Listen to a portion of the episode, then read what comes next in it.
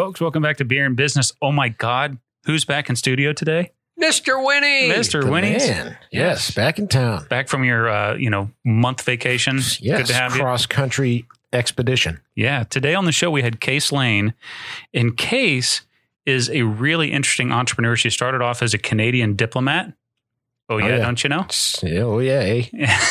and and she ended You up betcha. getting yeah you betcha don't you know and she ended up getting her MBA and then her JD and got licensed as a as a lawyer but ended up as a as an entrepreneur which you know I guess it was a calling for her all along but we had a really interesting discussion with her about all kinds of stuff but one of the biggest questions we asked was what is an entrepreneur Yeah. well are you curious I am. Well let's listen to the conversation and find out Welcome to Beer and Business. You found the best podcast for entrepreneurs. We serve crafty business knowledge, comedy, and yes, beer. And now it's time for our hosts. If he were to pat you on the back, you'd list it on your resume. It's Jake Mullins. And his beer never gets warm. It just sits there, staying frosty, waiting for him. Mr. John Winnie. And if you spell his name in Scrabble, you automatically win. Ladies and gentlemen, it's Darren Flanagan.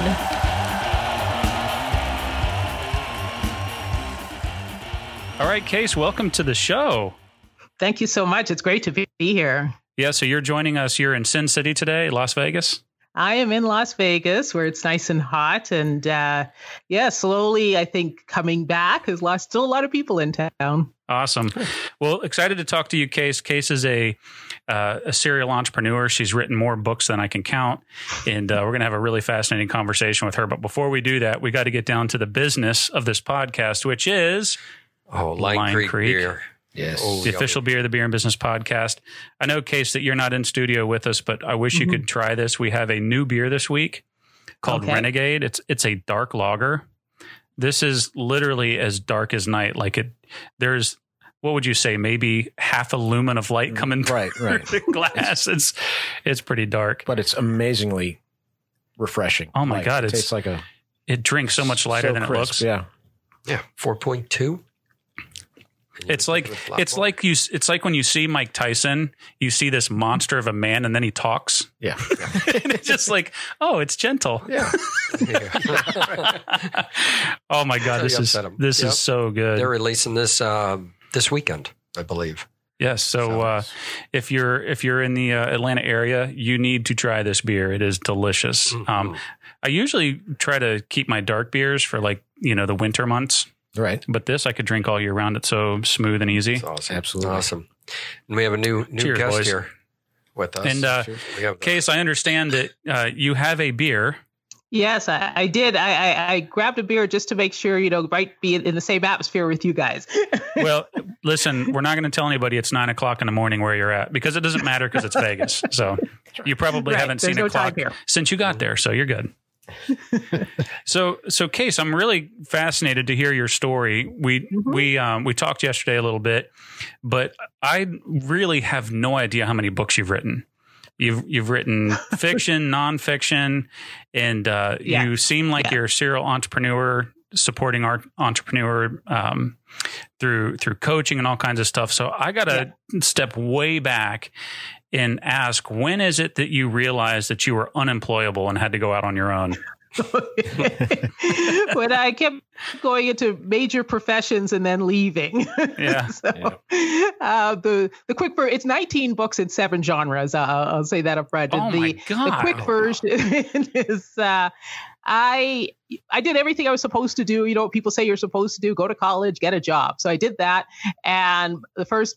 I'll just go quickly through it. I was a diplomat in the Canadian Foreign Service. I originally grew up in Canada, and and then I spent my time working with business people on trade policy, and decided I need an MBA. So I went to UCLA, and then I uh, went into corporate and was spending my time talking to lawyers. So I decided I needed a JD and went and got my law degree. And in law school, I started ebook self publishing. I'd always, I had started years, years, years earlier. At one point, I dabbled in as a reporter, worked for some small newspapers, and I um, started doing ebook self publishing. And I was so fascinated with this service that Amazon provided, allowing writers to go directly to readers. Like, wow, what a novelty! No more middleman. Yeah. And this actually exists now across all of online business.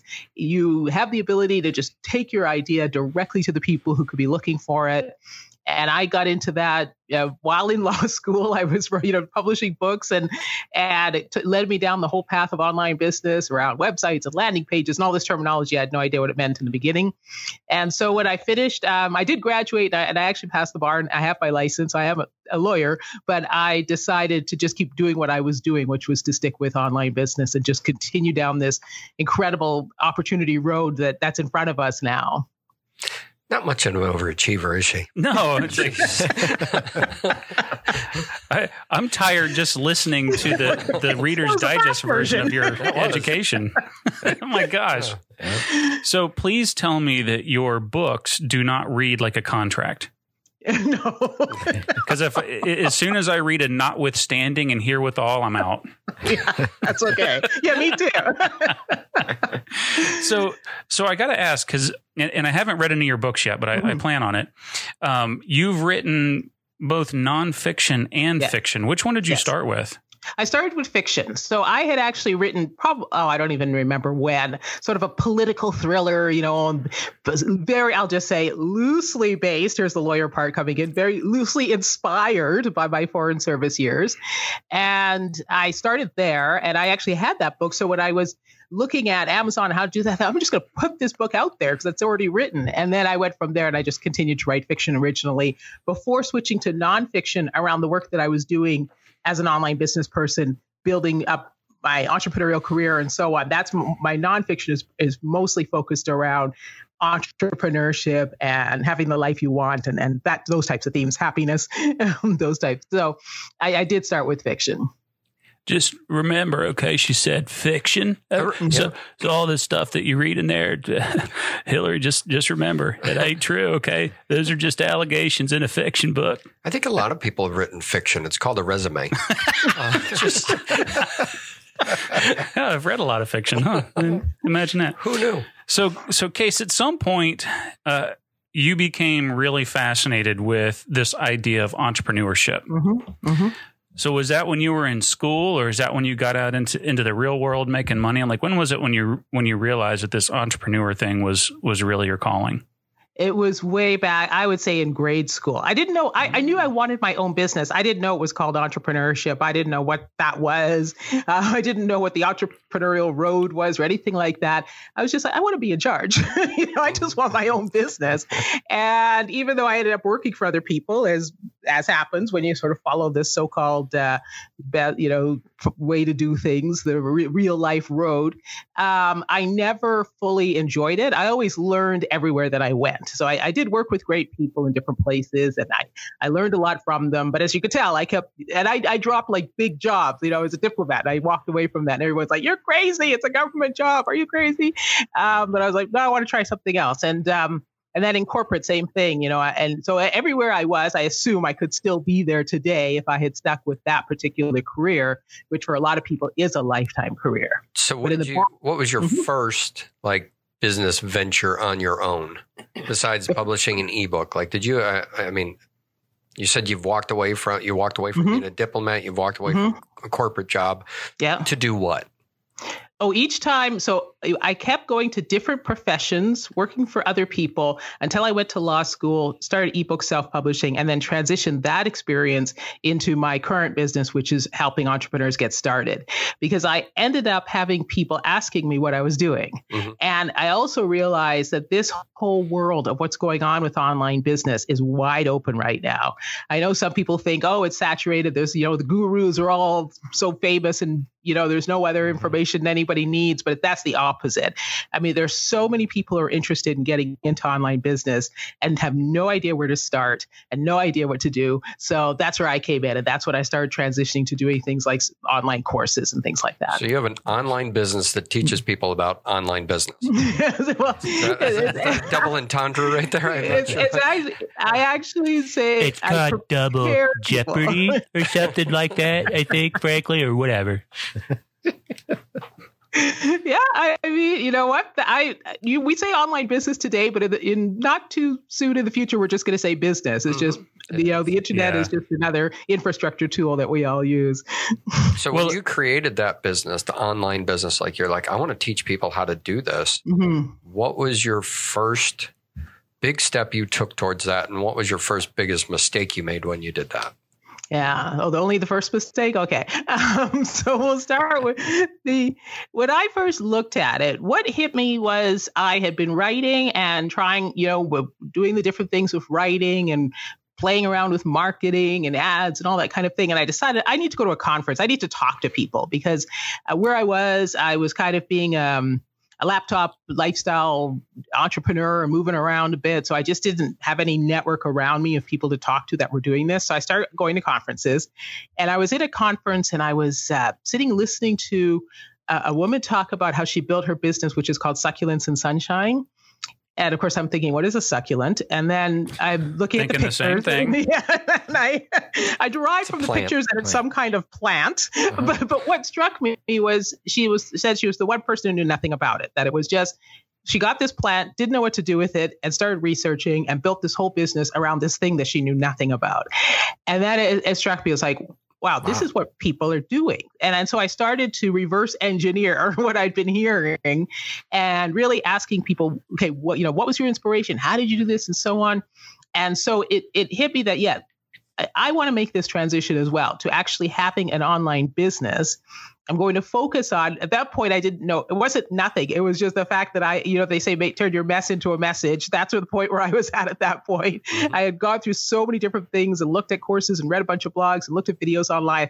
I, I get going to aggregate this information for other people who are starting out in this this game of online business to help them understand. So I would say that was about a year into this journey. eh, Well, a little more than a year. I'll skip the part where I was actually in law school doing stuff, but from the time I sort of finished all of the lawyerly credentials, I did a law fellowship and things like that. But if I finished that and decided to just work on the business full time, from that point, um, it was mostly writing, setting up a blog, and then about a year later is when I went to the conference and this idea hit me that okay, this is the, what's what the core is for su- successful businesses is this idea of bringing the information together. It's not that the information is not available; it's all out there online and everything, but it's bringing it together in a way that people can find it and actually presenting it in a way that makes sense for people. That's how you build the business, and that's what I started working on. Very cool. Yeah. So uh, I think we're in a very interesting time right now. Mhm, Ex- mhm. Post COVID, you know, obviously this has changed the world in, in many ways, but I think it's forced a lot of businesses to think about technology differently. Yes. You know, I mean, all you have to do is is look at Zoom as the primary example. Like how many companies Mhm. are using Zoom now as ways to try to, you know, augment, you know, things that used to happen in person. But I think a lot of businesses are starting to go back to the drawing board and figure out, you know, how does digital work?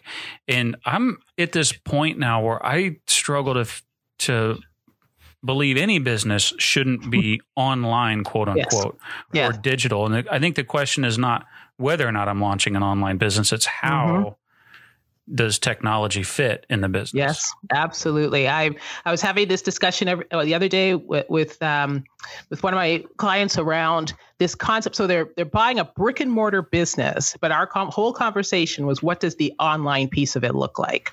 Mm. And it's one of these things where you say, okay, I always start with people around. You know, where do you where where what platform do you actually like? so for if you like to write, then we're gonna do blogs. If you like podcast, you know, you like to talk, we'll do podcasts, whatever. But we, we have to think of you know we already got the business idea in this particular case so what is the platform and then it's around creating the content and i think the same thing applies to every business because again you if you can put together that additional information that people need in a way that makes it really easy for them to get to and really especially if it's niched down in some way um, that's that's the business. And you can put it against any business that exists out there right now. And i'm sure they're all looking at it for sure like you say because this is the future is, is to have make sure you have an online presence of some kind that is actually delivering value that that's going to be your business going forward Yeah, and it's it's interesting because I, I think that it, regardless of your business, like if you're in plumbing,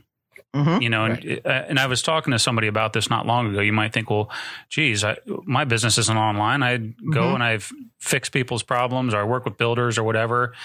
But yeah, you may not be doing quote unquote e commerce. You may not think of yourself as an online business, but more and more companies like that are, are looking at, you know, some sort of funnel generation, some sort of way to, to create leads. Most of those coming through, you know, Facebook or, you know, some sort of online conversion platform. Mhm. Well, you've got an online business. Yeah, absolutely. If you can think of how to present your offering, then you've got an opportunity to differentiate yourself. So, you know, your town's full of plumbers, but you're the plumber who provides um, short videos on some of the DIY stuff. I mean, that that might sound crazy to people, like you're throwing away money, but you know, you, you're. But if you provide people helpful information, who are they going to go to when they need the big jobs, right? And there's or there's so many other things you think about, little piece selling the parts, uh, whatever they may be. Um, if you want a little e-commerce store as part of your your plumbing business, and then providing the I'll say I'll call it consulting service around you know how do you use those parts or or why you would need those parts. I mean, there's just so many different ways that you could take it, and uh, that is what the opportunity is. But people have to think about this. They have to think about what they can offer and where their value is. And I think for a lot of people, that's the biggest challenge is is putting together that offer and just try, thinking, well, I just do this one thing and nobody really cares about it. But you can really put together a solid offer if you thought it through. It's a huge opportunity to to uh, build your brand, really, hmm to expand your Mhm. brand. Absolutely, that's what this is all about now. That's what's going on. Yep. I want to go backwards, Case, because Yeah. one of the things that you said that really stuck out at me in the beginning is you talked about the fact that you knew early on that you wanted to be an entrepreneur. Yeah. And you've had, it sounds like you've had some great jobs. hmm And we've actually heard other people on the show um, talk about the same thing. Who was it that originally coined the, the term unemployable? Was it Dennis? was it Dennis Lankus? Was I he the first was. one? I think it was. Which, which it was one of those things that now everybody we talk to is like, yeah, that's me. I'm unemployable. You know, I get in a job Mhm. and it's like I just don't fit. Yeah. Is that how you felt when you got into these these great opportunities? Did you feel like you just couldn't do it? Like it it wasn't meant for you? Actually, and I, I don't want to sound snotty or anything, but it was kind of the opposite. Like that, I wasn't getting the work that I could do. That I was, I could do more, and I wasn't going. And it was such a long road to promotions and things like that. Especially something like the Foreign Service, just this old storied history, and everything has to follow like the slowest path possible. And there are, Ugh. you know, thousands of. And, and, Sitting around. and I mean, again, it takes there- just long enough for everybody to figure out exactly where Right, they to get to on the elevator, At a yeah, exactly. And who's this? And we can't put this person. I thought it was there. like all the Tom Clancy books. That's all foreign service. yeah, see, that's the part. That's why I write the thrillers because I'm like, where's that part of the story? Yeah, I'm gonna right. have to change. I'm gonna change what actually happened and uh, write a fiction version of what should have been going on. Yeah, Um, the, this idea of this person making decisions quickly in Yeah. in stories doesn't exist. Yeah. Yeah, You need an Yeah. intergalactic steering committee and it's got to go through council and come back out Mhm. to the, you know, Mhm. the subcommittee. Ugh.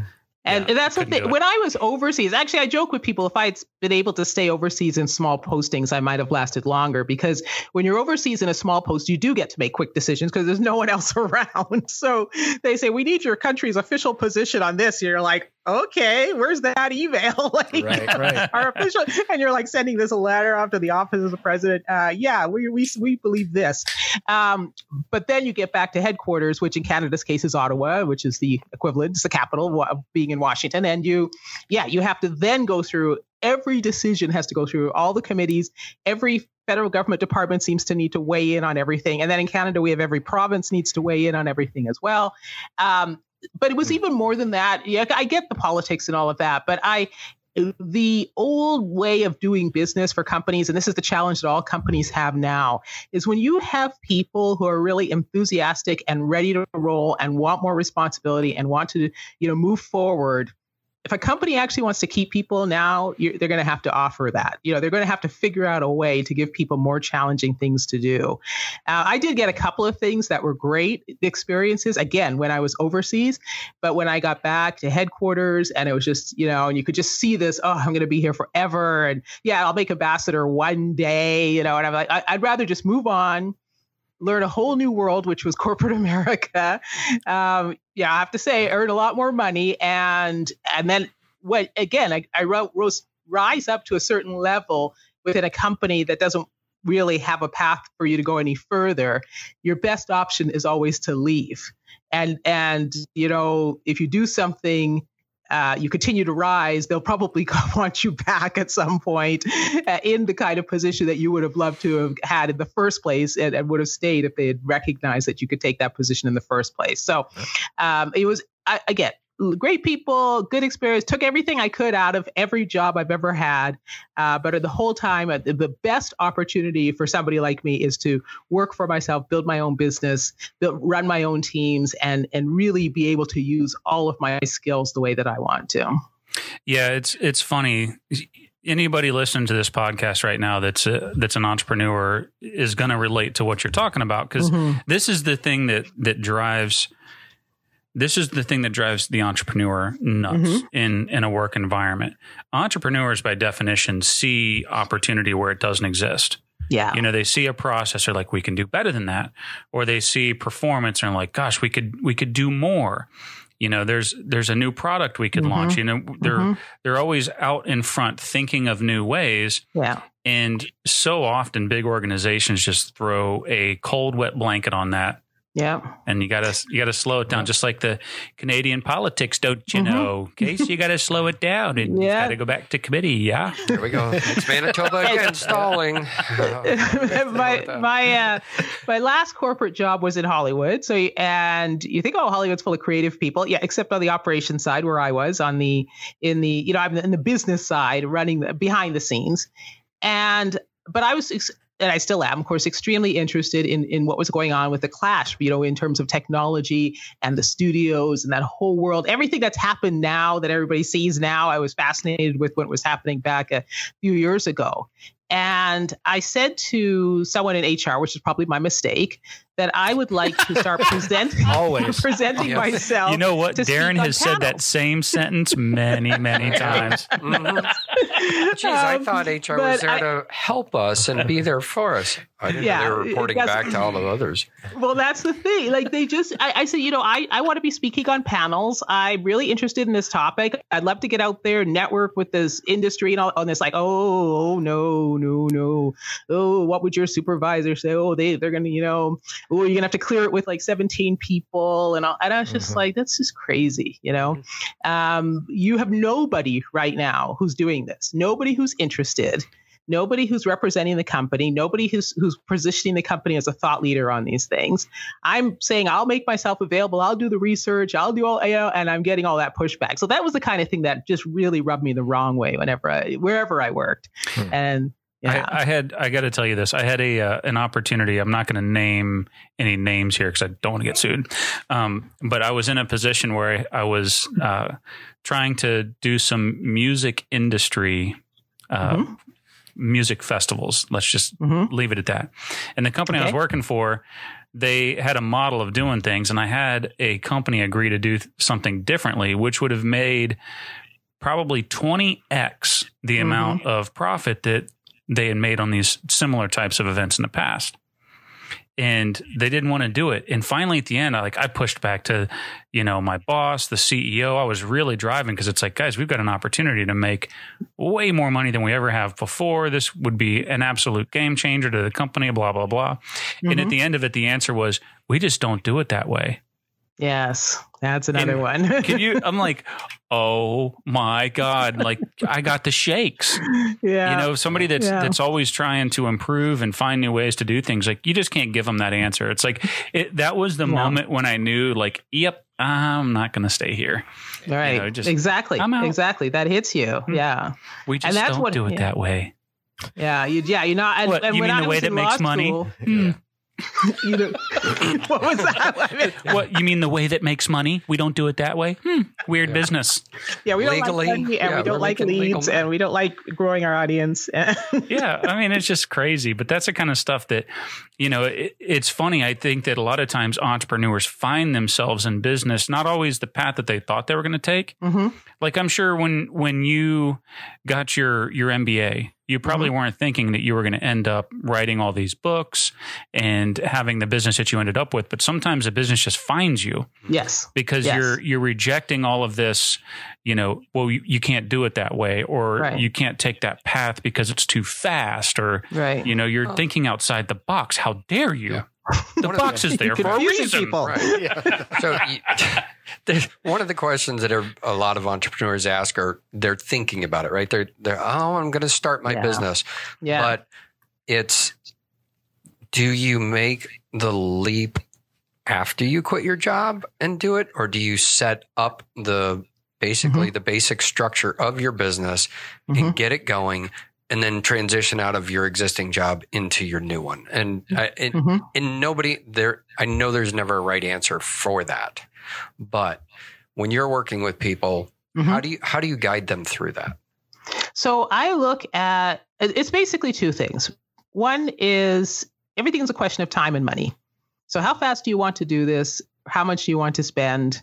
And and then the money, money, money issue is the other big one. Why are you staying in your job? You, you hate your job and you want to start your own business. Mhm. Why would you stay? Because you don't have any money, or you have to pay the bills, or something like that. So really, I I just take it down to, bra- to brass tacks. I say, look, okay, if you're afraid to walk away from your job because you're afraid of money, then you're going to do this on the side. You're going to do it in your evenings and you're going to do it in your weekends, but you're really going to put aside the time to do it based on your timeline that you're looking at. So if you think, oh, you're going to let it drift out for a year or two, then yeah, you're not going to commit. But if you, you say, I need this done in six months, then every free minute you've got is going to be on your business. So you can say, okay, I want to, I want my business up and running and replacing my current salary within six months, but I'm keeping my job in the meantime. Okay, fine. But then you're working on the business all the time. So it really comes down to that. What kind of a commitment do you want to make? You know, what is your financial situation? What kind of a commitment you want to make? How much time do you want to spend to get this business up and running? Because the real key to all of this that I've noticed, you know, I read a lot of biographies and autobiographies of entrepreneurs and look at their stories. And I mentioned I reverse engineer what they did. And the only common factor I can find, you know, entrepreneurs have every background, every education, every economic circumstance. The only common factor is they did the work. Mhm. And they just kept doing Mhm. kept doing it and kept doing it until something clicked. And that means their idea changed. I've never seen one where the idea was exactly what they thought it would be when they first proposed it, you know, that it ended up being the moneymaker, but they stuck with it. And, they, and so I, I say to people, this is all you're going to have to do is keep working at this thing. so sounds like john's truck that he has in the back. you backyard just keep Oh, working really? on it working on it No, no, Don't never give up. Never give up. How- well how do you get them keep them from uh, having that analysis paralysis it's like oh i got Mhm. I, I haven't covered all the angles and i'm not ready to go until right, right. and we all know So- you can't do that it's, it's you'll You never cannot. launch so I, I like incremental iterations of the idea. So I always, and this is where it comes in to sort of take this big picture look at what online business really is. When I say you have an idea, we're going to start putting it out there. Now, again, it's time or money, right? So there's an organic approach where, let's say, you're going to post a couple of things on social media, ask some questions, see what kind of feedback you get.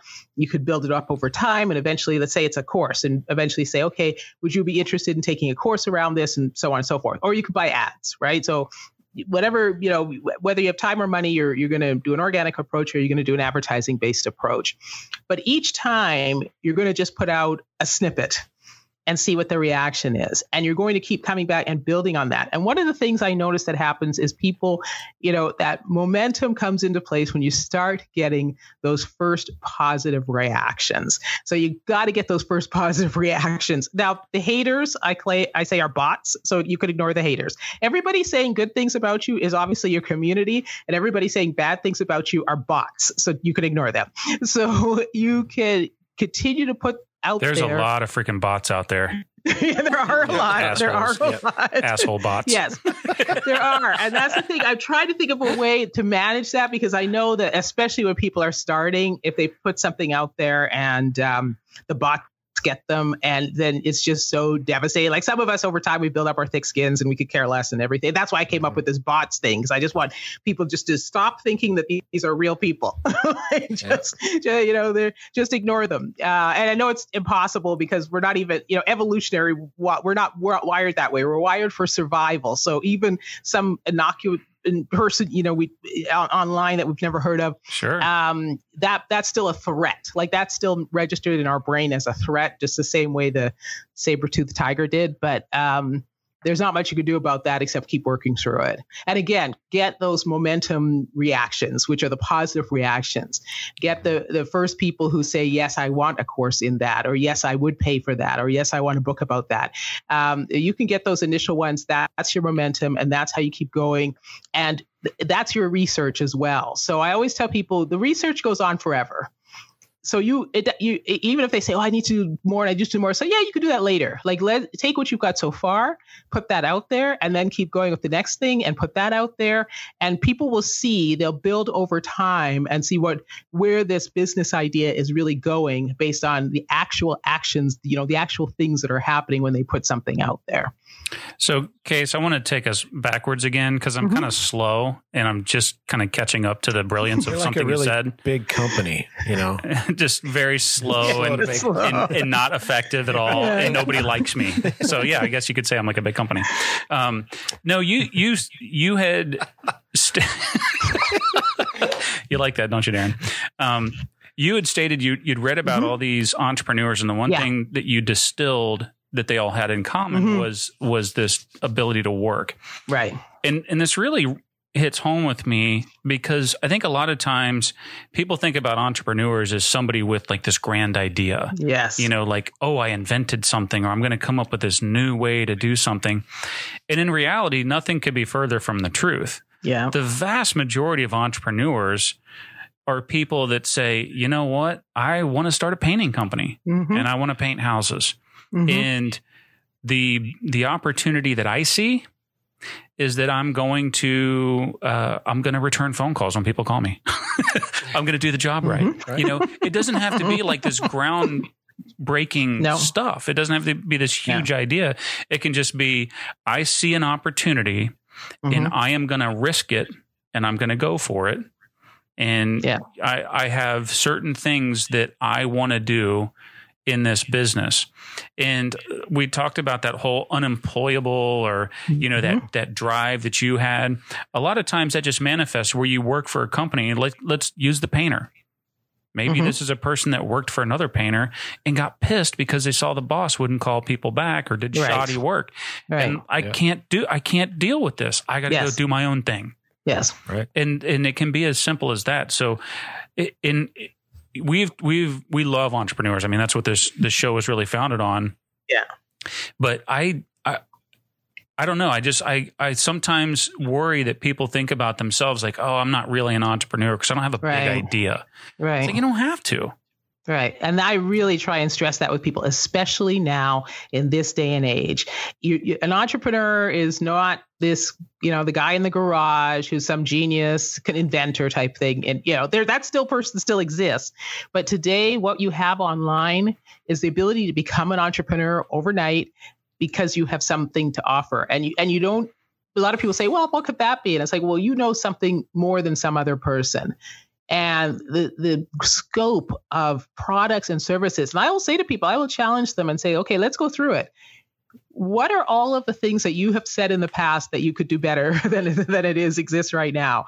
What are all the products that and services that you said you wish that this existed or you wish that that existed? How many times have members of your family or your friends or so on said that they wish for this or they wish for that? Mm-hmm. And and you're that person who said, yeah, I I you know I could recommend this or whatever. Like how many times? And so this is where your opportunity lies in today's business world is you can see gaps.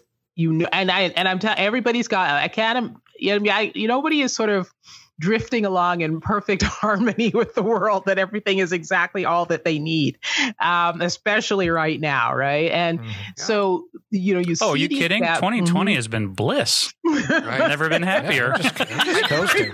I've got In fact, I think if you were just coasting. if you were that excited, 2020 probably knocked you off because you were like in 2019 you thought everything was perfect. Yeah, I think 2020 Yeah. might have been a wake up though. a lot different. Well, Yeah. you just said you you know you listen to your family and what they tell you, what they wish, and so Mhm. I think a good business for me would be to how to get people to move out of their house that you don't want there anymore. Because my parents told me that. When the hell are you huge getting out? business. Why are you still here? You're 15, isn't it? I think it's time for you to move on. Yeah. You know, Darren That's Flanagan's business, boot in the ass Yeah. business. That was it. we can't wait till you're 18 and finally get the hell out of here. No, We'll get your teenagers out of the house, folks. I think they made a Well, hey, with why that, not? Like, didn't what they? about a matching service for, um, you know, adults living at home who are getting kicked out, and then they sort of get together and start a new family together? So you can do something We, like we match we match eligible adults with responsibility Yeah. and get them the hell out of your house. Snowflakes are us. Holy smokes! anyway, be onto something. Yeah, there we go. So, do you But- prefer working with people? Hold on, let me, c- Okay. before we move Yeah. Jake switch wants those. to keep going with it. No, no, no. I, He's already playing. Darren, Darren's ready to move on, but I, I really, Kelly's going to be like, hold on, I just figured it out. How do I see guys, out? I'm slow. Okay, you got to slow it down. Slow it down to my speed, frankly. Okay. Um, I, I one of the things we have talked to many entrepreneurs on this show. To be perfectly honest, that I don't even really know that they had an idea. Mm. Just Really? I mean, like- it was just like, oh wait, I'm. I'm just going to do it. Oh, here I am. and and for them the art of entrepreneurship came in them taking a risk as you Mhm. said seeing opportunity not necessarily having a big idea or any idea at all just wow there's an opportunity i'm going to roll the dice and then as you said working harder than everybody else Yes. just out hustle Yeah, it's you know, and and it's just continuously doing the work. 'Cause I think people get scared. Oh, hustle! I can't do hustle.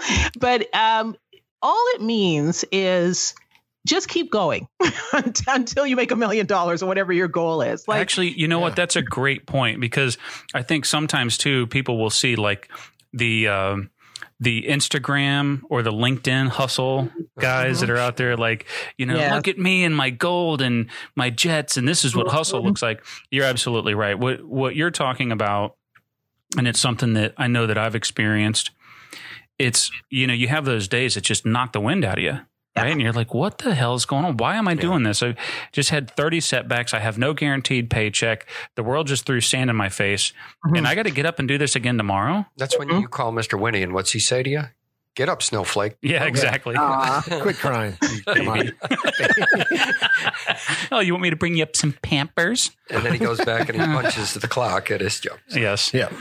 I'm very employable. Yeah. You, and he likes it that way. It's not for everybody. no, but but it, but I mean, seriously, getting back to the point, Mhm. I- I think that this is really important for people to understand when we're talking about entrepreneurs. We may not even be talking about somebody with an idea. We're talking about somebody Right. with the ability to just see opportunity, get out there and do it, and deal with setbacks, and then Yes. come back and keep going and keep going. And when you when you feel like it, it, it's not going to work out. You know, Yeah. oh my gosh, why am I doing this? It's so stupid. Keep going, keep going. yeah. And it, and I'm glad you made that point. Yeah, I, I'm glad you made that point. Um, I use a definition. Okay, I still flash back to the diplomatic corps sometimes, but I use the, the UN's definition is just that. It's the entrepreneur creates an op- uh, sees an opportunity, allocates resources. So that's either your time or your money, or other people's time, other people's money, and then creates value. So that's really what it is about. Right. It is, and it's really that simple. And yes, sometimes entrepreneurs do have big ideas, and sometimes mm-hmm. entrepreneurs, you know, knock it out of the park and create unimaginable wealth, like Jeff Bezos. Sure. I mean, that guy saw Yeah. an opportunity when when all of us thought the internet was this stupid thing that we just got on chat rooms for. Yeah. He has He's Yeah. like, Yeah. oh, we can make this a store, and we're all like, Well, you know, it's even narrower idiot than thinks that. he You're can going to make a sell store. books online? Really? Probably What? lives with his parents. Yeah. "Yep." And who's laughing now? But Yeah, like I, I point out to people a lot because I love the Netflix story and the Amazon story, and they both Mhm. actually are the are the same sort of niche um, origin story. If people remember, like Amazon, Amazon not only was delivering books, but it was delivering books that people couldn't find. And a lot of people can't, or who are that kind of serious reader, are people with money. So the best thing to do is find a product that people with money want to buy, right? Yeah. And if you That's remember. I don't know how far back you know you guys go, but for Netflix, Netflix wanted to beat Blockbuster, and so what? What Blockbuster had all the blockbusters in the store. They didn't have the indie films. They didn't have the foreign films. They didn't have the you know uh, cons uh, pre-winning you know prize-winning films. And so who again? Who was looking for those movies? rich people who want to you know have something different they want to be able to say to their friends oh no we didn't watch the latest blockbuster we watched the latest you know italian whatever so um, netflix built their business on that niche group of people who were looking for what they couldn't find and amazon built their business on probably the same people who were also looking for what they couldn't find. And what they were able to do of course was transition it into something much bigger for a lot more people. So Oh, i I- always All I can think of is the Monopoly man walking into Blockbuster. Miss, Mhm. do you have any terrible films that have won a bunch of awards that nobody has seen? uh, no, but we have Batman. right 500 copies of it Yeah. Hmm. I'll take my millions elsewhere. Mhm. Yeah, you're right. It's it's it, it, you know what? It I've never heard anybody verbalize it that way. But Mhm. if you are going to go into business, you may as well target people with money. Yeah. That's, Good place to I've never start. really thought of it that way, but you know, Or an essential service, you know, like you said, painting, Right. you know, roofing, trash. Mhm. yeah, You know, but if, if Yeah. you work harder, it's it might not have to be an original idea, but if you work harder at, at it than the next guy, you're probably going to be successful. yeah. and yeah making yourself visible get, getting yourself out there making offers doing more over delivering Mhm. absolutely Having a great online presence. Mhm. A lot of times it's it's doing the stuff you don't want to do when you don't want to do it. Yeah. And if you can figure that part out, whatever business you've decided to go into, you're probably going to find success. yes I say probably because there's still people like Darren that would do it, but it's Darren. Who knows? it just happens. I don't know. Don't know hmm. how that worked out. We got to take a uh, quick, quick mention here. yes. Oh my Okay, because God. We finally all just moved on to a second beer. Sorry, Okay. Case. This And- one's really problem. good. I moved on it quite a while Yeah, ago. you did. You were quick. So we had this last week, actually. This is the Fest mm. beer. This It's is a very a German. German. lager, and it is lighter in color than that dark. It's got beer. Lederhosen on the label. Oh yeah. Yodel-hee. No, and wait, this is now this has been released. So they had their official release last week, and you can find this in the package store and at Line. I actually, I actually bought some at the store. And what I like about this beer, I love Oktoberfest beers. This is not a Marzen. It's actually a, a lager. So it's very similar to a Marzen, but it's not exactly a Marzen. Right. What I like about it is it's got kind of like that that rich caramely flavor Mhm. that a Marzen does, but it's not so over the top. Mhm. This is actually really, really good. Um, it reminds me of um, Sierra Nevada. They they make a Oktoberfest beer that's very similar to this. And if you remember, we we actually reviewed that beer very early in the podcast, like Yep. way back when we were actually doing beer reviews. Mhm. And that one surprised me because it wasn't so rich. Because Mhm. I like Oktoberfest beers, but I can typically only drink one because they're so rich and bloaty. Yep. like drink when you're like, oh my god, I, I feel like I just ate. but this one, I could actually drink more than one. So, Yes, I think I'll have, have another. and speaking of which, Mister Winnie would like another one. Yeah, look at Which that. Which one? the fest beer. He's feeling very German today. Very Sorry. Case. We wish you were here because this beer is so good. Yeah, you got to be thinking about oktoberfest in uh, munich Oh, Oh, it's so sad. no, not going this year. Can't huh? social distance there. oh you No. can it's a lot of fun and when they get to reopen again i would highly recommend it to beer lovers or, or people just like a good party Oh, yeah. Couldn't I mean? Shouldn't we like absolve events where heavy drinking occurs from social distancing? Because I mean, listen, there's no way COVID's getting through all that alcohol. I agree, hundred percent. I mean, if there's agree. if there's a disinfectant, I just drank about thirty gallons of it. I agree. Yeah. the only sickness you're going to have is a hangover. It's just sad. So we're we No. back with uh, I was just thinking about beer. going to the next part there. So, what do you, Case? My next question for you, hmm. after we Jake digressed, there was: Do you prefer to work with? Do you have a preference of working with people with a that are trying to launch a product or a service? Um, actually, no preference for me because I'm at the very, very beginning of the process. So, I like I, I mentioned, I prepare people for online business in general, and the things that I go through with people are very s- similar for either product or service. It's all around, you know, get your business idea, um, how to do the research, how to connect with people, getting your schedule set up, getting your action plan. I always got an action plan in place, you know, finding the activities you need to do and just working through it. So whether that's a product or a service can go either way. Um, I think one thing though for products is that you have to have a product. and so um, there are some people who think, oh, this would be great. Whether it's a physical product or a digital product, it still has to exist. It has to be created somehow. And if you're creating it yourself, then obviously you have to take the time to do that. And if you're outsourcing it, you still have to manage it. I mean, there's a lot of great outsourcing um, companies that are available. There there's a bit of a it's mm-hmm. you have to work your way through to find good people. So if you're going to outsource the creation of your product it might take you longer than you think. Because you think oh it's i'm just going to outsource it be, over, be done quickly but it's actually could be the opposite because you might have to really go through a lot of people to get it done right.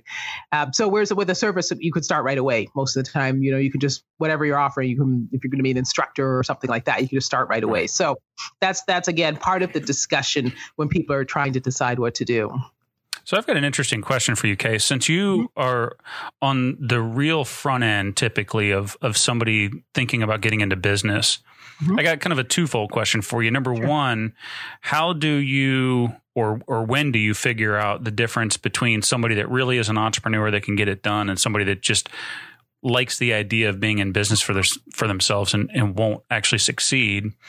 And the second part of that question is, um, you know, how do you how, how do you help somebody give them direction when they're early in the process with ideas without throwing cold water on it? You know, because a lot of times when people are early in the in the process, they're like, "Oh, I got this great idea," and it's like, right. "All right, we got to rein this in a little bit. We got to crawl before we walk." So how do you how do you navigate through those things early in the process? Yeah, and I think well, the two questions sort of go together. I'm going to start with the um, the serious person one. So that's part of it. Is that let's see how serious you are. Let, and I, so I walk, walk people through the, the exercises around your, your, your interest and your idea and so on. And that says a lot. If, even if, if somebody says, I've always wanted to be an entrepreneur, it sounds so cool and all of that. And then even just the hmm, process of figuring out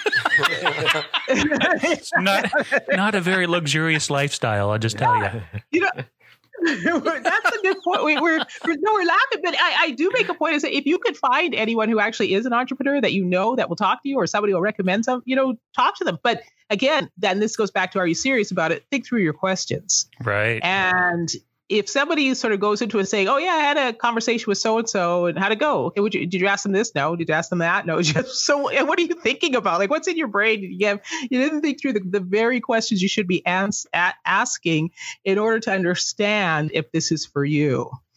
And so, the when it comes to the person's business idea, I don't throw cold water. Um, I let the, you know, I'm a full on capitalist. Let the market decide.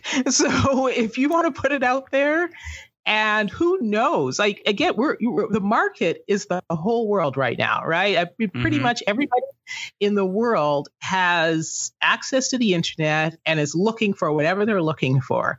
So if you've seen an opportunity, we were just talking about this. If you've actually seen a reason why you think your idea makes sense, you saw a gap in the marketplace, you saw a problem, people were talking about it, something like that, then yeah, let's take that iterative iterative process. Now it sounds like I've been drinking and and put it out there. Well, we hope you have. You're on the Beer and Business podcast. Sure.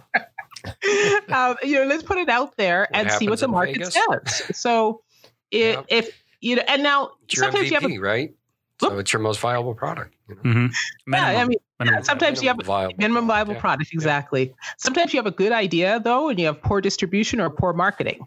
You know, or you have a good a good um, you have a bad product, but you have great marketing. So people get it, they buy it, but they don't tell their friends. So you never scale.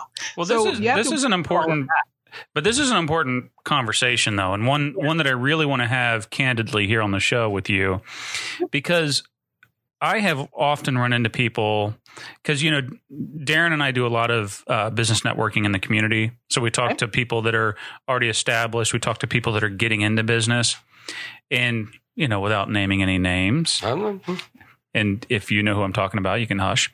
But we'll we'll talk to people that um they you can tell they really like you said they like the idea of Mhm. being a business owner. you know, they're like, "Oh, this is going to be so cool. I'm going to be the CEO of my own business." And and they haven't they haven't done some of the critical things such as really come to grips with how much work it's going to be. It's an enormous amount of work. I don't care what your business is. If you're going into business for yourself, buckle up because you are going to work like you've never worked before. Mhm. And then also the the MVP thing is a really important one. I, we run into people all the time that you know they're they're either consultants or they sell a a quote unquote subscription service or something like that where it's like you know oh okay that that sounds interesting. I see what you're getting at. How much does it cost?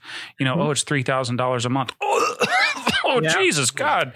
Uh, i don't know that i would pay that for it. Well, she said, go after rich people. well, I mean, but the rich money is going what, thirty grand for what? Uh, So I think a lot of times when when we meet people early in the process, sometimes I'll meet somebody and I'm like, you know what? Absolutely, this person has what it takes. They are going to crush it. They're going to succeed. They're just going to figure it out. Then other times we'll meet people and we're like, we know, Yeah. like we just know, like. Oh shit! Uh, how do I say you. this? Right. How do I say this and be nice? or the ones that have been going at it forever and they're like, I don't know what to do now. And it's like, I um, finally made my first hundred bucks. right, go get, Yeah. you might want to go get a job. Yeah. Yeah. you know sometimes i just put pure numbers on it for people as well um, i'll say to okay how much is your product you're going to sell it for and how much money do you want to make? So let's assume that 1% of the people who see your product will buy it. And i always say 1% and people say oh well no it'll be way more than that. It'd be yeah sometimes it might be more than that and sometimes it'll be zero. Um, so so just, let's let's do the numbers. How many so i'll add a quick one like let's say you're selling a $2 book and you want a million dollars. So you need 500000 people to buy your book. So how many people do you need to show that book to? Well, like 50 million. So if you haven't done the work to get your book in front of 50 million sets of eyeballs, then uh, you shouldn't be surprised that you haven't made a million dollars. And people are like, oh.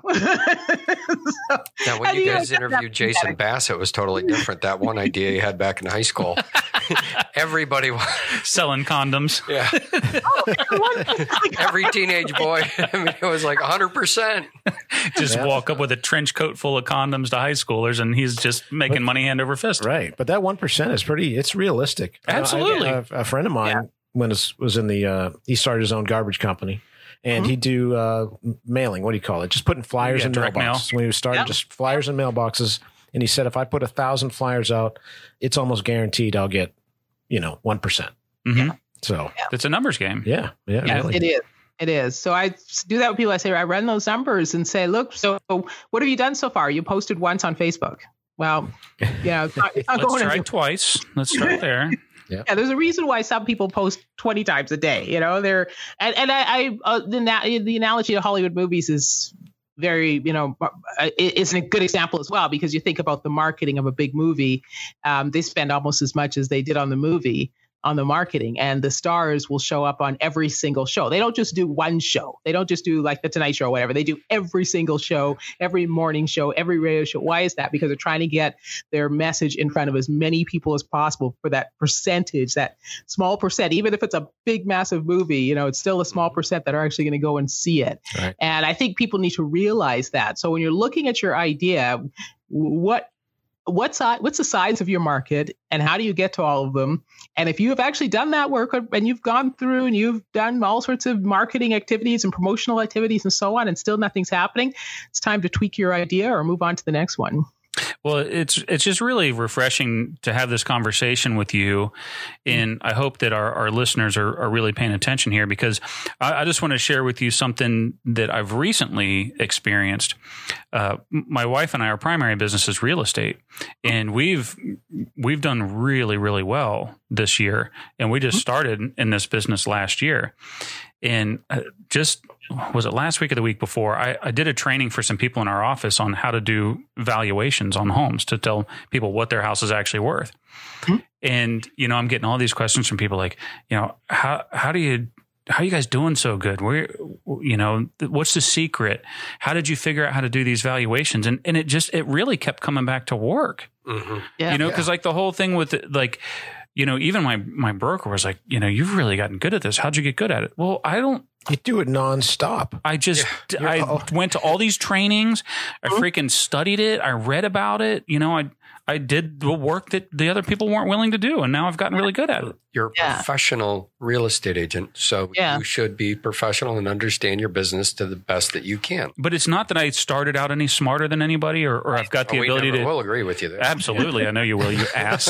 Um, the bar was low. Case it was very low. Um, but the the whole point was I was willing to to lean in and yeah. and put yeah. the effort in when others weren't. And yeah. I really think that whatever it is that you're in, if you're just understand the numbers like you said, and you're willing to just go for it and and push hard and do the work, you're going to find a way to be successful. Right. And I'm glad you defined what work is. Uh, because some people, you know, I, I think I'm not a big fan of the term hard work because to me, hard work is like, you know, digging a six foot deep ditch or something in 100 yeah, degree yeah. weather. Like that's hard work. But spending that's an entire crappy day. work is what that is, especially in Georgia work, summers. You know, yeah. Through that hard clay. Yeah. Mm-hmm. but, but finishing an online course from beginning to end, that's part of your work. And a lot of people don't even do that much. They'll yeah. buy the course, they'll spend a thousand dollars on a course and they'll start it and that's the end of it. You know, and so okay, you know what now about this subject because right. you only read, you know listen to the introduction. And so instead of watching Netflix, and hey, I'm a huge fan of Netflix. I've seen all the Stranger Things, so you know I I, I watch Netflix, but you you have to make a decision. So you wanted to learn about something, you spent $1,000 on a course. So instead of watching Netflix, go through the entire course, learn what else you need to know about, apply the course you know to your business. See what happens. Make those changes. And that's what the work is. And it's you know it's not ignoring where you're spending money or ignoring the results of your you know latest efforts. You actually have to keep going back to them all the time like every other day.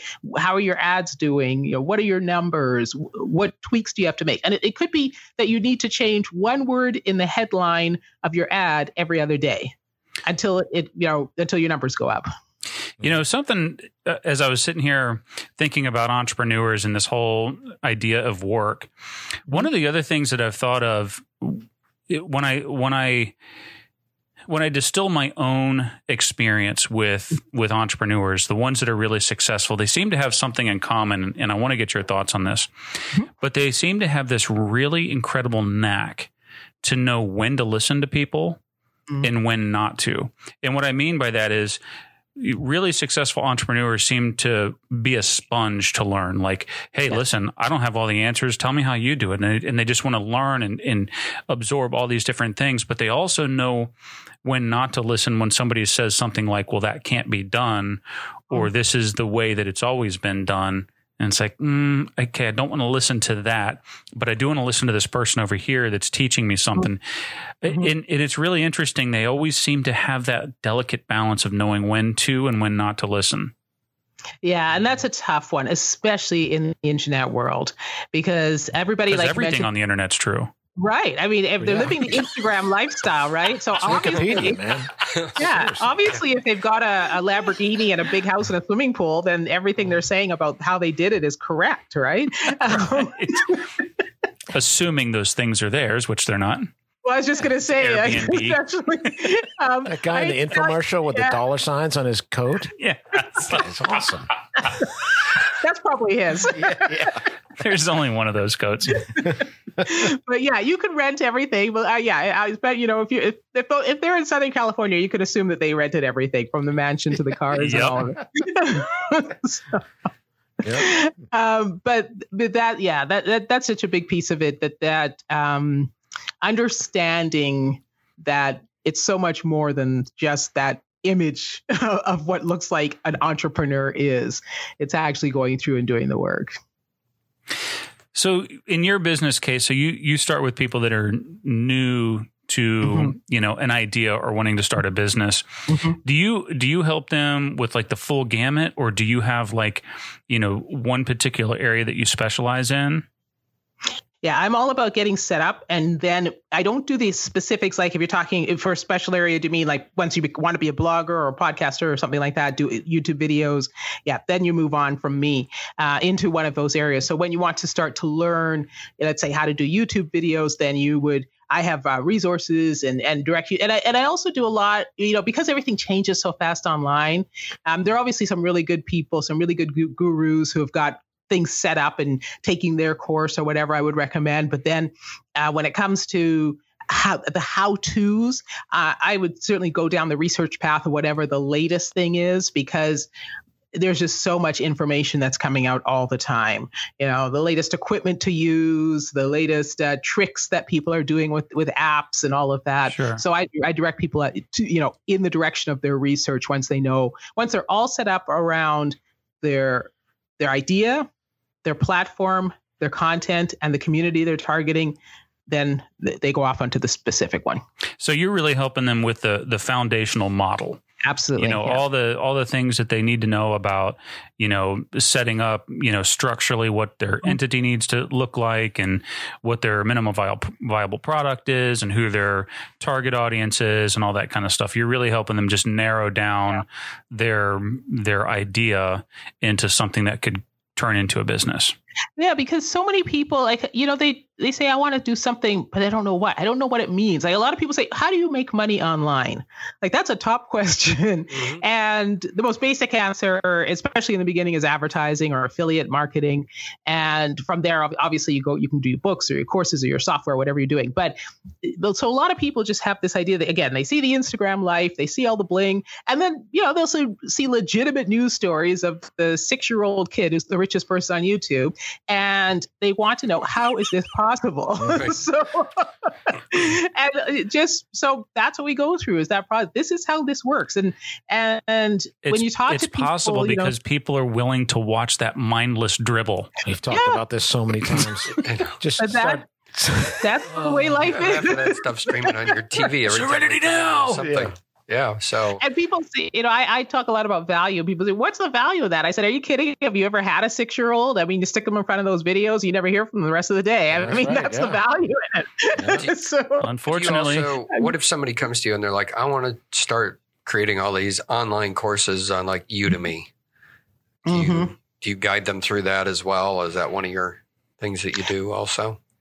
not not that kind of a platform because what i like in terms of my what i suggest. And again people might want to go that way if they want to and we could talk about that but i i think that the best opportunity for people is to build their brand around their knowledge and to control their entire image and where their courses are placed, where their books are placed, like all of that. I mean, obviously you can't control books so much because you're going to use Amazon and everything, but your message and everything, if you can set it up in a way that you're driving people to your website or your landing page, you know, that you're, it's all aligned between your website, your social pages, and you keep that message consistent. It helps you a lot if you're, if you keep it consistent so that you don't have to be constantly thinking about different ways to present things. Mhm. So I, I think, and you control your, obviously you control your pricing. So then you can just put things out there again and respond as the market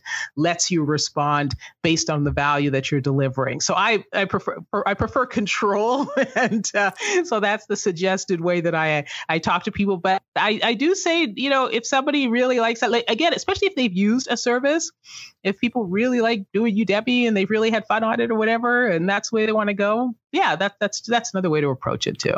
So that that actually leads into something I wanted to talk to you about today because you have self-published a lot of books, Mhm. and and I also self-published uh, a book. Okay. And the main reason why I chose to do it is because I had some connections in the business world that I absolutely could have had my book published, but the Mhm. reason why I decided not to is because the I have a really good friend um, that said that you know, listen, I will make one call and my publisher will pick your book up, and he said, but I'm going to tell you why I suggest you don't. Mhm. He had written a book and he he used this publisher and he said, as soon as I signed on the dotted line, that book was no longer mine. Yeah. And what came out is a shadow of what I wrote, and I'm and I'm not proud of it. Yeah. And that scared the shit out of me because I wanted something that reflected what I- what I wanted to share with the world and not what a publisher wanted to share with the world. hmm Absolutely. And you know, there's uh, maybe it would have been more economically viable for me to do a publisher. Maybe I would have made more money on it. I don't know. But I Mhm. just I I really liked the idea of owning the intellectual property that went into that work and and not giving that up to somebody that didn't really understand the concept of what I was writing about. Absolutely. I think um, obviously there's a role for traditional publishers still that is Yeah, and I'm not trying to bash that that, so I'm glad you yeah, said that. yeah. But it yeah just wasn't for me. right and and and and I think the the great thing that uh, Amazon's platform, Kindle Direct Publishing, the Draft2Digital, the Smashwords, all of these people who allow the writers to go directly to readers have ex- greatly expanded the subjects that are available for people. So even if a traditional publisher might be, you know, good people or whatever, um, they're not going to be interested because they'll think it's too niche. Whereas you'll be able to actually earn money from it because there is a audience that is just dying for that kind of book. And again, having that control, going directly to your audience, doing what you want with it, setting your own price points, all of that is what it's all about. Now, I know some people who swear by traditional, like they're waiting for their traditional deal and all that kind of thing. That's fine. That's great. Um, that you know that's how they want to approach it. But I think for the self-published model, it, it's certainly I think it's a great model. I think it's a, just an amazing opportunity for writers and for readers because it just gives so much more variety of topics that are out there. Well, and I also think too, a lot of times the the people that may be the right audience Mhm. for this this type of model are entrepreneurs. Yeah. You know, people Yeah. that are in a certain business that have something to say. Yes. And I one of the things that was really important to me in the beginning, this was my thought process, whether it's right, wrong, or indifferent. But I never wanted somebody to to grab one of my books and think, "Mm, I have no idea who wrote this. Like if you met me and you read my book, I'd want you to know, yep, that's the guy that wrote it. nice, yeah, In it, in my voice, my style, my story, and could a, an editor from a big publisher made it slicker or more consumable to a mass audience? I don't. I don't know. Doesn't to. Maybe, No, your book is fine. Your book is really good. But- but I- I don't- was. I didn't want to lose Do that. you disagree, John? No, it's just coming from you. I don't. Did I you don't know read what it? To, yeah, Oh, did you like it? yeah, I did. Well, he bitched about the fact that there was no pictures in it, but Ah. we got over that. Yeah, it was written in crayon too. well, Mr. Winnie got a special copy. Um, but it, it, that was really important to me, and I think for for entrepreneurs, if if a book is going to be part of your ecosystem, Mhm. for lack of a better term, I don't even know if that's a good term, but part of you know as as you're creating clients, and part of that is I'm going to send a book or I want to refer people to this book. I think you want people to pick that up and say, "Yep, this is Darren that wrote this." You know, I, I can tell that it's coming from him and it's not coming from a big publisher. Because I'll be honest Yeah. with you. So the guy that I'm talking about that had the that told me that his his book, like he felt like he lost control of it. When I Mhm. read the book, it didn't at all feel like he wrote it. wow, It felt like a textbook. It was his concepts, but it wasn't. You could just tell. Me knowing him, like dude, Right. he didn't write that book. It felt like a ghostwriter wrote it Yeah, and Yeah. you know and, and i That's- and i could understand why he was disappointed in the end product yeah, because knowing him i think what he probably gave them in the beginning was a better product than what he ended up Mm. with that happens absolutely. And well, you know, it's also if you can get the rights back and always repackage it. That's the other thing, you know. Um, in this online business world, I always tell people you might have an opportunity; it just wasn't presented correctly. So you can have a book out there that's been on Amazon hasn't done well, and you can put a new cover on it, you can put a new title on it, uh, you can market it differently, and you could get yourself a big seller after that. So there's a lot of different ways that you can use the the the content, but of course, yes, you have to own it. If he's if he's given away the the rights, then you can't do anything with it anymore. So tell us about your latest book. You just uh, released a book not long ago. Mm-hmm. Yeah. Um, so the latest one is called Recast. So it's about recasting um, the Hollywood term, course, but this time to play the a new role in your own life, and that is an online entre- uh, as an online entrepreneur. So this is uh, the practical guide to getting started with an online business, and it covers a lot of what we've been talking about. I, I it's ten 10 actions and the first five are the foundational things that you need to do one thing i notice is a lot of people come up with this excuse, come up with simple excuses for what is uh, the big problem of not getting started. And it will be things like, well, I couldn't find anywhere to work, you know, and of course, pre pre pandemic, that was a very good one. They can't use that one as People much. People say that? Yeah, Really? it's just You but it's, but it's not a real. But it's not a real. You know, it's it's an It's a- excuse. like yeah, it's, it's not a. excuse. Re- it's not like they really can't find anywhere to work. It's like, Yeah. what am I going to say about why I haven't done anything on the business in two weeks? All right. Can I, so can I it's- stop you there? Just Hold on. Can a I rock stop you? here and you'll have a co-working office. Any, you'll hit a co-working Hold office. on. I, I just have to stop this whole thing.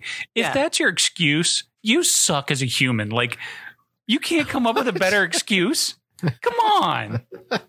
I can't find a place to work. Well, well, the answer is my- no. I can't You're find my not clothes because I've been successful. living in my bathrobe for the past year and I don't know where my clothes are. That would be a good reason. yeah, Where, no, where did Microsoft start? Garage, within- Where did within- Apple start? garage. Were either one of them air conditioned?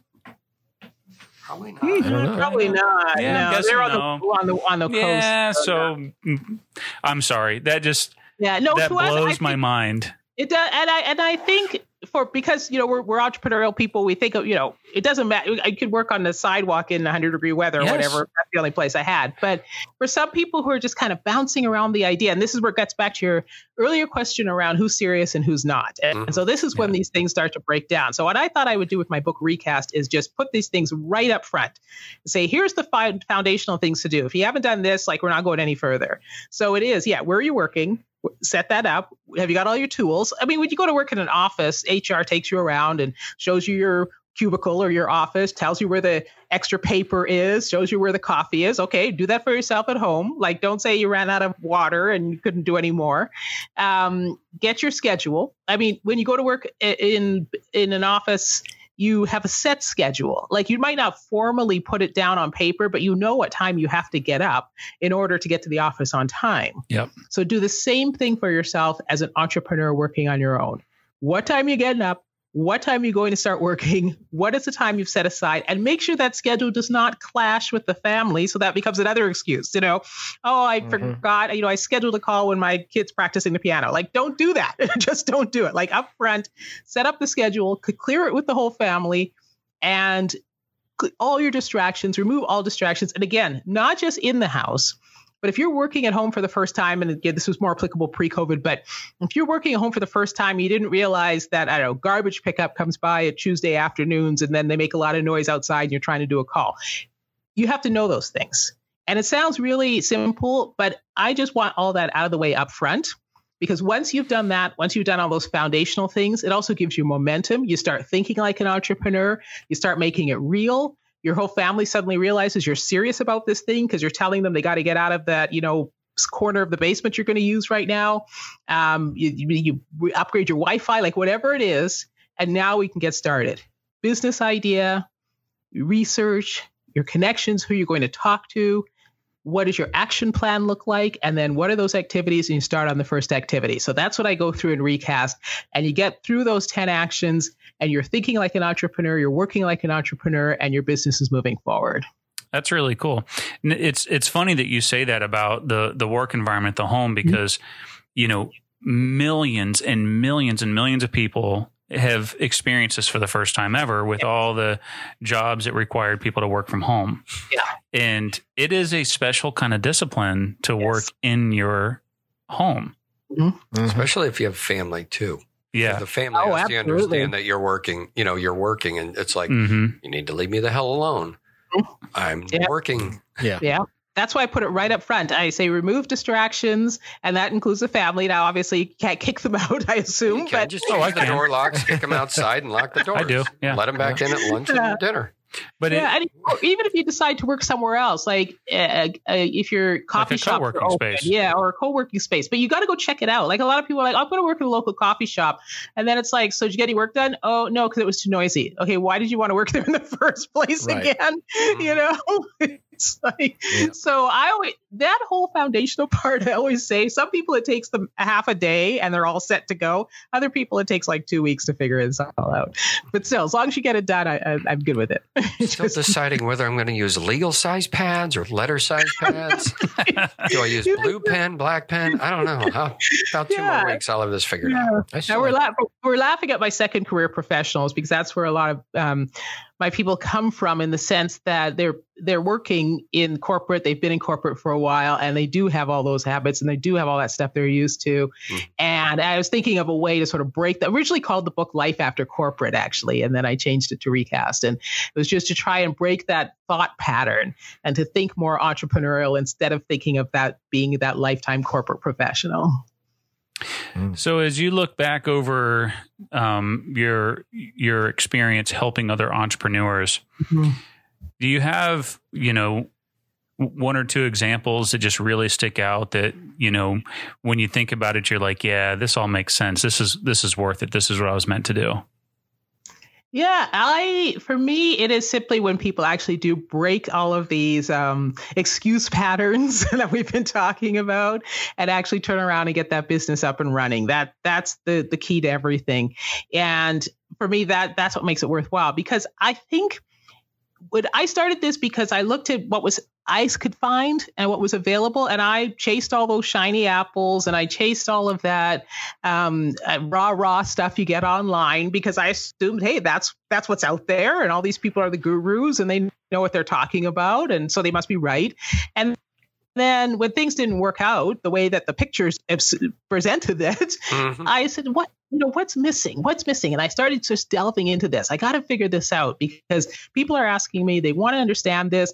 And I really, really want people to consider entrepreneurship for the bigger picture as well, which is the fact fact that the economy, I mean, not just COVID, pre COVID, the economy was changing already.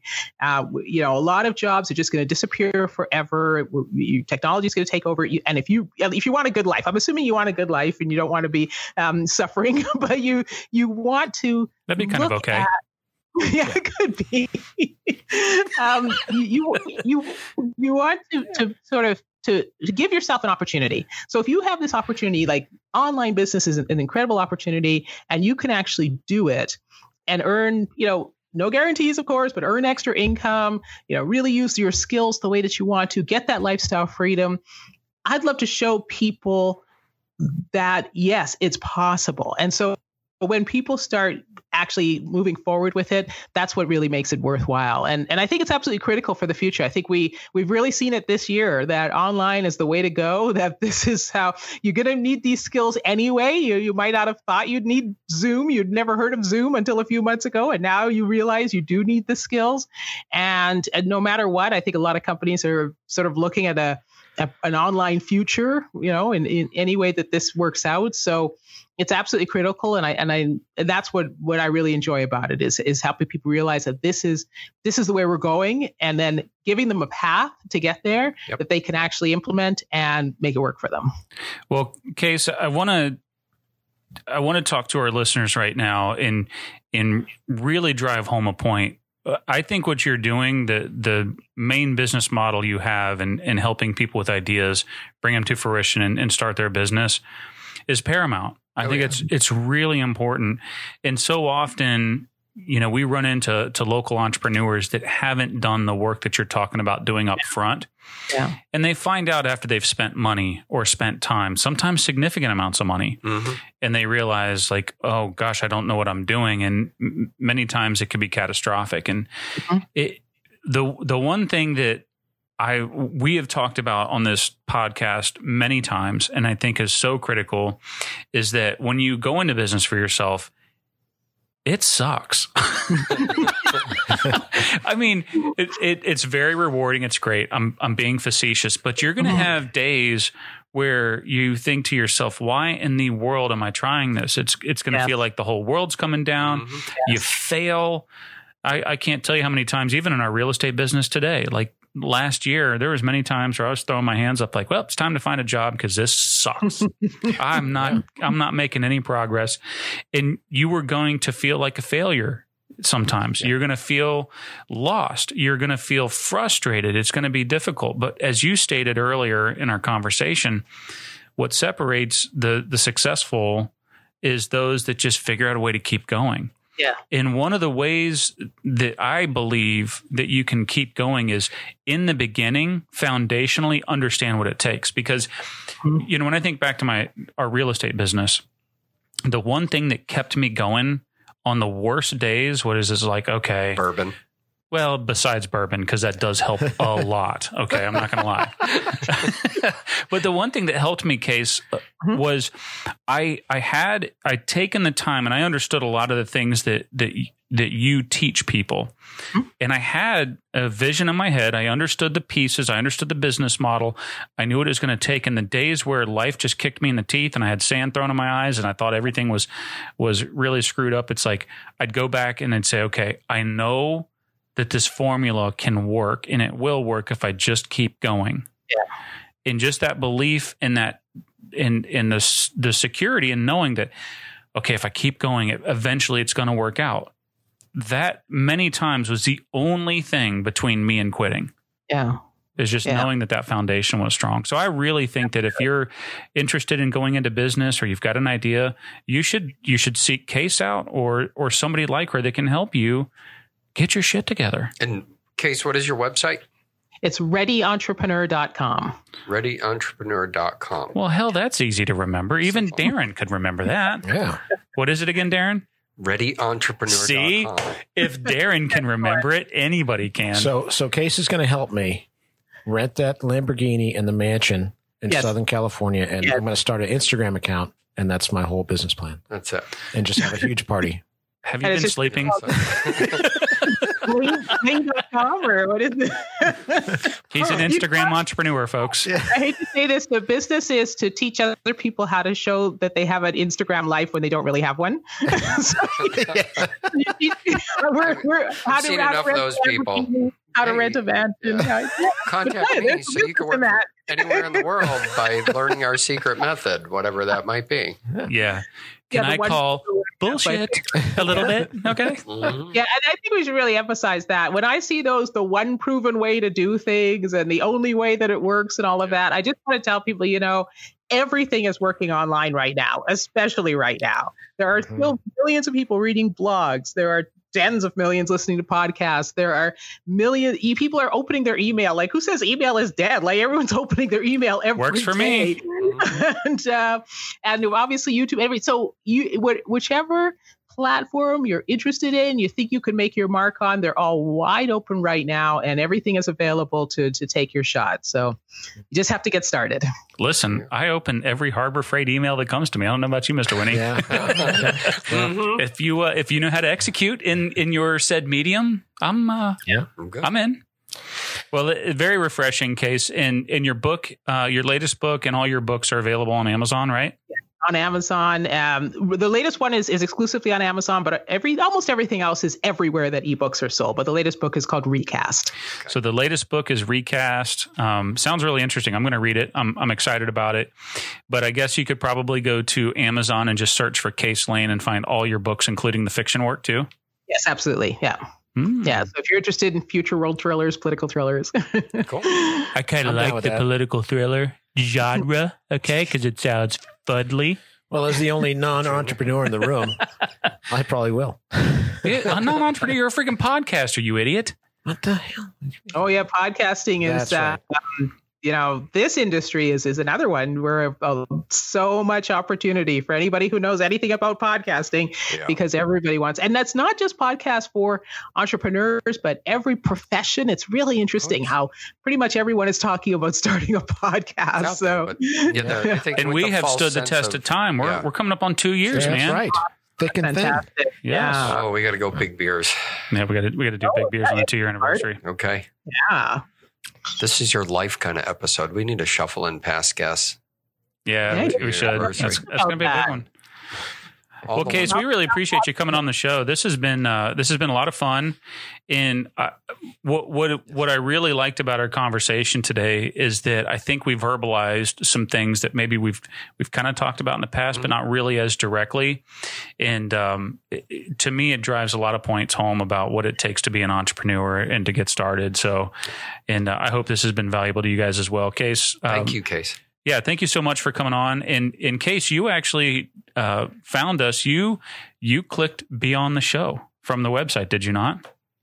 Beyond, yes, I think I think I clicked all over the website, but yes, absolutely, yeah. So, Yeah. folks, Case clicked be on the show. You can go to beer.business. There's a link to be on the show. Case clicked it. She got on the show. Was it hard? No, you know, not when you have that kind of direct invitation, if I can call it an invitation. Um, Yes. I I have been doing this process, um, reaching out, and a lot of podcasters with their websites they don't have anything, so you kind of have to guess and use their contact me form or something like that. Mhm. Um, but you guys with a with a very clear uh, introduction to to uh, be on the show, the in, the invite there, and just you know fill it out and so on. I thought I, I really like that process. I think that is very very helpful for potential guests. And how much did we charge you to be on the podcast? well, I, I got a beer, and uh, so Yeah, she did have to buy. Yeah. It was free dollars, right? Three dollars. Three dollars. I'm joking. It was three dollars, and uh, yeah, I had a great, great experience. This is a wonderful conversation, guys. Really appreciate it. Are we your new favorite podcast? Say yes. yeah, say yes. absolutely. I, actually, it, it, you know, I'm serious. The- I, I try and tell people again, especially when they're in the early stages of, of entrepreneurship and aren't quite sure. I will say to people, besides, I love to read, so I'm always throwing out books to read. But now, increasingly, especially since I've been on a few podcasts for entrepreneurs, and I say, you know, you got to listen to these other conversations that are going on. Sure. It's one thing to listen to all the top 100. They're all talking to each other and they're talking about the same stuff. And I love all, all the gurus. They're all fabulous. Um, but the, the next, you know, the, the conversations that are going on on shows like this are the kinds of conversations that you just wish you could have had, you know, when you're growing up or thing, you know, if you're Right. interested Yeah, in business. yeah. if only somebody would have told me. Hmm. Yeah, yeah, you can, you know, if you guys were my next door neighbors, we would have been having these conversations all the time, right? So, yeah. and now you again with podcasting there's this incredible opportunity for people i, I can't stress it enough i'm obviously a big geek on the whole online business world but um, you as a listener who's thinking entrepreneurship and you're not sure you subscribe to this podcast of Beer Business. You listen to what people are saying. Uh, take notes if you want to, but just start absorbing the entire concept around entrepreneurship and what it means. And I think it will just help you in your transition, in your recasting, and and just help you become that thinking entrepreneur that you want to be. And then when you actually go to do the work, you won't be surprised. Um, you'll and you'll just keep going, and you'll actually get your business up and running. And and speaking of podcasts, you have one too, right? Yes, I have the Ready Entrepreneur podcast. Yes. So where where can our listeners find the Ready Entrepreneur podcast? Uh, you can find it everywhere that podcasts are. I make a big point to try to get it in every directory. So if you find one that's not that I'm not in, but the the Ready Entrepreneur podcast is Apple Podcast, Stitcher, um, Pandora, Spotify, all of them. And Oh, good. uh, So and Darren will be able to find it. Even Darren can find it. I That's can- awesome. Yeah, if I can find it. If Darren can find it, folks, you can subscribe too. Okay. I talk about what we've been talking about, uh, getting started as an entrepreneur, and uh, different types of tips and things to do like that. So. Awesome. Well, listen, Case, we really appreciate your time today. This has been a really fun conversation. I learned uh, several things today. I know Darren did just because he learns all the time. when I wake up in the morning and I breathe, and I start learning. Excellent. should always be learning. And thank you so much for having me on. Yeah. It's great. And folks, we want to remind you, you need to support Line Creek Brewing because they make this possible. They do. And Yeah. they, you know, make the conversation better because we drink their delicious beer and get loose, loosened up. You know, That's correct. Yum. Yep. So if you're in the Atlanta area, go to your local package store. If you don't see it there, Darren, what should they do? They might want to go all the way down to LaGrange because they have it down in that area too.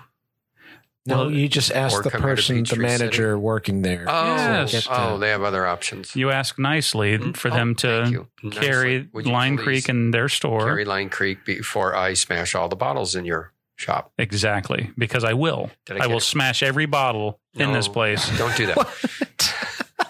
Get them with honey. I will drink every bottle in this place. without paying for it. There's Darren. Yes. But no, if it, and you know, obviously you can buy it at, at your local bottle shop or grocery store, or you can go to the brewery, the which is in Peachtree City. It is open. They have, I was just in there the other day, had a beer. It was great. they're going to start doing crowlers now. Hello. Not there yet, I think, but I just saw on the shelf the other day they've got a little crowler. Mm, machine. Love me some crowlers. Nice. So buy some Line Creek Brewing. I highly recommend that you don't buy Fest beer. Don't buy this beer. You don't want this. What? Yeah, because I want it all. No, I don't want them to buy it because I want them More to for me. more. So please don't don't buy it, folks. Buy every other beer, but except Fest beer. I don't Okay. want you to buy that. family friendly, Please. dog friendly. Please. More for Bring Jay. More for me. There you go. Um, yes, I don't think you can go wrong. But gosh, you got to try Fest beer. And this freaking Renegade launches Saturday. Make sure you're there at the launch. Delicious. And hey, we've been joined in studio today by Muldo. Finally. Yes, he's finally here. If you're looking on the video, I'm playing with a freaking mule. Um, Well, as we said, he's on every can. And the other and I thing have to specify because if I said I was playing with a jackass, everybody think I'm talking about Darren. Yeah, but it's a mule. Yeah. Gotcha. So, and he's for sale actually at the brewery. Oh, they have them for sale. Uh huh. Oh, dude, that's so cool. So He's got a little Line Creek shirt on. How cute is that? I see that, Jake. You do. Yes. Thank you, Mr. Winnie. we better make sure Jake doesn't take Mule to home with him tonight. Oh boy, that'd be bad. Well, Case, Thanks, thanks again for coming Thank on. This has been I- awesome. Sorry, could I quickly throw in my connection to Peachtree City, which is just so- Yes. because it just reminded me when you said it. Yeah. I did two weeks in Peachtree City as uh, we, we did a change management seminar or whatever retreat. Well, that's what it was a change management retreat. So I once lived in Peachtree City for two weeks. I just wanted to throw that in. Where, did you stay at the uh, Peachtree City Hotel Resort? Yeah, with a big conference center. Yeah, Yeah, yeah. yeah, yeah. yeah. Near, I, I, people beautiful. were always golf carts. I remember that. There were a lot of golf. Yeah. A lot of golf carts. well, next time you're in town, you got to look us up, and we'll take you to Line Creek, and we'll get you a delicious beer, sounds sounds fantastic. And thank you again. Thank you. Great interview. Thank you. folks. Thanks for tuning in. We'll see you next week. Uh, Mr. Winnie, this is your. No, See ya. Hey, Jesus, have you? He's been gone a month. He doesn't even know how to sign off on the show anymore. On vacation. See ya.